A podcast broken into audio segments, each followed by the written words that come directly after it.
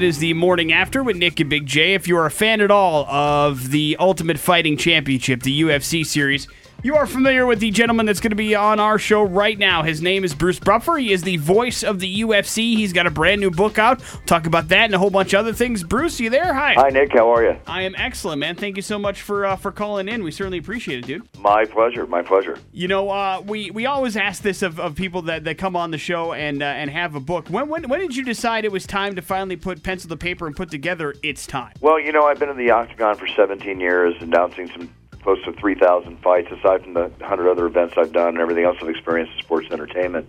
And it's been a real honorable road and a, and a very humbling one because I'm very, uh, every day I feel lucky to have this amazing position that I have with the UFC. But it was two years ago that I blew my ACL. I actually blew my knee announcing George St. Pierre in the octagon in front of 55,000 people. And I strapped my knee up with a special brace made by the a company that makes Paralympians braces for those running uh, devices they use. And I muscled up for three months because I had a UFC almost every week. Plus, I was making a movie for 10 days. And I wasn't about to give up something where I'd only missed one show in 16 years. I had a four week window to get better. When they operated on me, um, the same guy that did Tom Brady's knee for the New England Patriots, I was sitting there recuperating, going everything I've done in my life, and I thought, you know, I may never be able to announce the same way again because I'm a very physical announcer when I announce. And I thought maybe now it's time that I go ahead and tell my story because I didn't know what my future held. So I decided to write the book at that point, and it's been a very passionate uh, writing experience for the last year and a half, and it just got released two weeks ago to rave reviews. I'm very excited. Bruce, Big J here. Um, yeah, I think it's interesting. The book is great too because you know you're more than just an announcer. You've been living this MMA lifestyle for a very long time. Yeah, absolutely. Even to the point where my uh, 1991, two years before the UFC came out, I've been in martial arts since I was 12, and I, I achieved a secondary black belt, black belt in Tang Soo Do, and I went on to kickboxing and such, which I love because I love fighting for real. And in '91, I happened to have a sparring experience with a young, skinny Brazilian kid at his dojo in Torrance, California, who uh, took me in a room and asked me to come at him bare knuckled and take his head off. And within 30 seconds, he's choking me out on the floor in a way that I'd never experienced in a fight before. And, and that kid's name was Royce Gracie. And uh, that was my first experience meeting him. And he had a great comment after he was told me to tap as I'm as I'm knocking myself out. And he said, "Listen, isn't it nice not to get hit in the face?" And I thought, "Wow, this guy's got a really good attitude towards fighting," you know. and and then in the, and then the UFC one came along, and he's got his hands on the shoulders of his family running out. And I turned to my family while I'm watching the pay per view, and I said, "These poor mofo's have no idea what this this kid's going to do to him."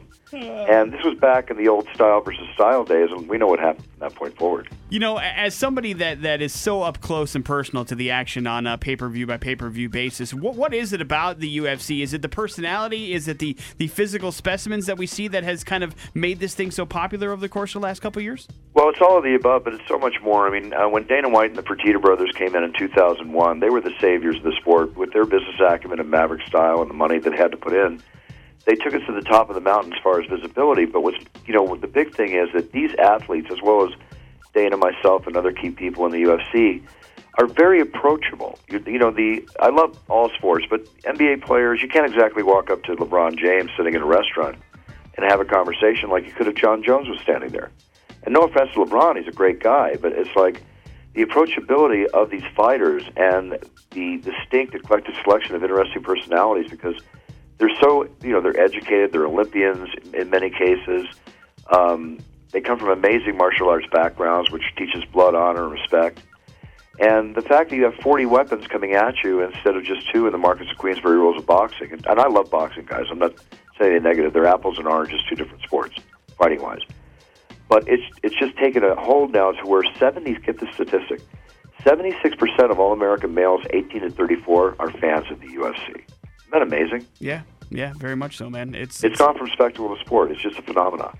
What's uh, what's Dana White like as a boss, as somebody that you work with on a day to day basis? Is he as intense as he comes off in like uh, interviews and press conferences? Oh yeah, he is. You know, he's a very intense guy. But you know, I can be intense too. I I, I respect Dana's whole uh, maverick, like I said, maverick business acumen and, and demeanor, and his passionate approach and focus he had, which he's had since day one when he first took over. And I'm a very uh, passionate yet teammate player, right? So when I realized his passion along with the Fertitta's passions, I hitched my wagon to them. And if you're loyal and you do and work as a teammate, and we are a very well-oiled machine, he's great to work for, and you know he's very loyal to you too. It's a, it's an amazing experience. It really is. You know, uh, is is pipes just something that runs in your family? My dad had Michael, my brother. He's, always said my dad had the best pipes of all of us. my dad was a Marine drill instructor, served in World War II in Korea. Uh, was a sergeant of the brig in Pendleton, and that's where he, he he trained. He always said when when you walk into a room you act like you own it, right? Or I'd talk and he'd say, project, project. I think he was teaching me public speaking when I was a kid because he always said that the first intimidation thing he had is, you know, facing the big warriors he taught in the Marines, many of which could, you know, kick his butt, is the, his voice. You know, it was the first thing to be able to control these individuals with. So he was very big on voice control. I know uh, the fact that, that you and your brother kind of do a lot of these things is a source of pride for you. Uh, but you know what? What in your mind makes a good announcer when you have to do something like that? Is it commanding attention? Is it just you know having the kind of style that you guys have? Well, you know the thing is, is that Michael and I are long lost half brothers. I saw him on TV in the late '80s. Saw my name flashed across the screen. Thought, what the heck is this? Long story cut short, I saw that and found out that my dad had had a child during World War II he never told me about. So Michael and I never grew up together. I wound up managing Michael's uh, career and, and uh, becoming his partner and selling two businesses to do so around 94. And I thought to myself, I want to be an announcer, but I never want to copy Michael. I wanted, I didn't want to be Frank Sinatra Jr. And when I tell everybody announcer-wise that writes me, because they were copying Michael and still do, because he's the iconic, legendary announcer. Now I notice they're copying my physical style or my own passionate way of the way I say. I say it's not about what I say; it's how I say it. So my whole thing is based on passion, physicality, uh, appreciation for the Warriors I'm announcing, and getting in there and just.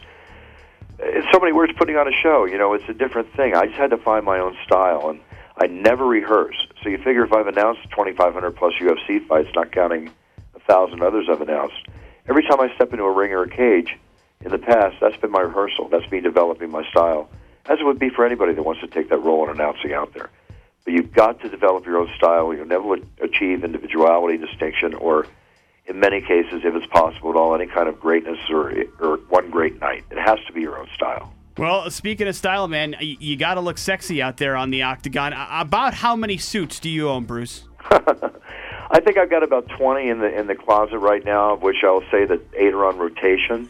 um, I have them handmade because uh, I'll go to one knee, or as you guys probably heard, I've jumped in the air and spun 360 degrees, and uh, I have a tendency to turn and you know just follow whatever happens. I don't know what I'm going to do till I do it.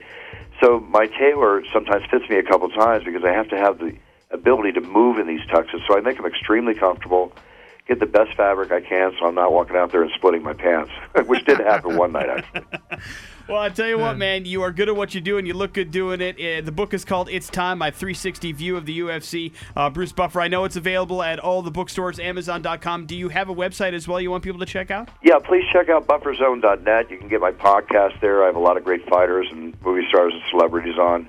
And just follow me on Twitter at Bruce Buffer because I have giveaways and I can announce special things happening with the UFC. I love it, man. Thank you for the time, Bruce. We appreciate it, man. You take care.